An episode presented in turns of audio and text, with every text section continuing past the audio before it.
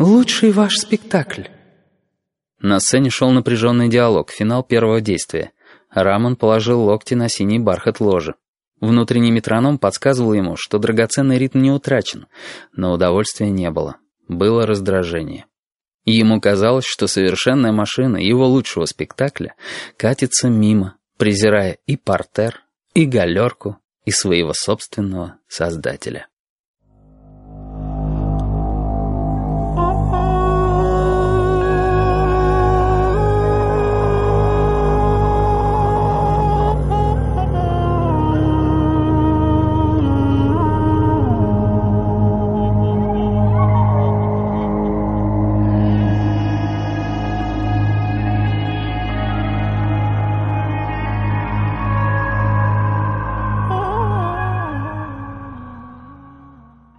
Пространство пещеры виделось ему в постоянном движении, пульсирующие сосуды переходов, перегоняющие по ярусам теплую жизнь.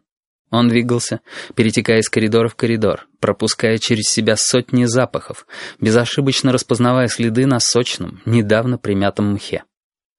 Миновали долгие ночи воздержания, и кто знает, сколько пустых ночей у него впереди, но сегодня он чуял, наконец-то будет удача.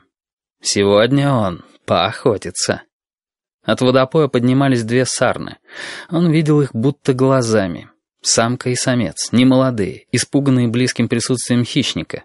Ничто не подтверждало этого присутствия. Ни движение, ни звук. Сарны чуяли его одной лишь интуицией. Он дернул ноздрями. Сарны пахли страхом. От этого запаха у него обычно мутилось сознание. Притаиться и кинуться, догонять, ощущая, как вязнет в секундах приговоренная жертва, и как то же самое, дробленное на мгновение время, стекает по жесткой саажьей шкуре, не причиняя вреда, не успевая удержать.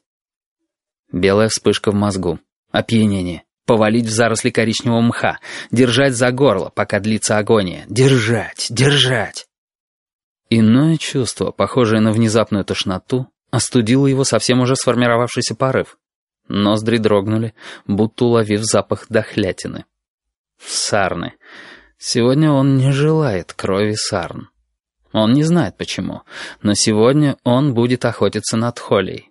Тхоли не столь совершенны в своем стремлении к спасению, тхоли мелкие и в большинстве своем безмозглые, но мысль о сарне вызывает у него отвращение. Сегодня.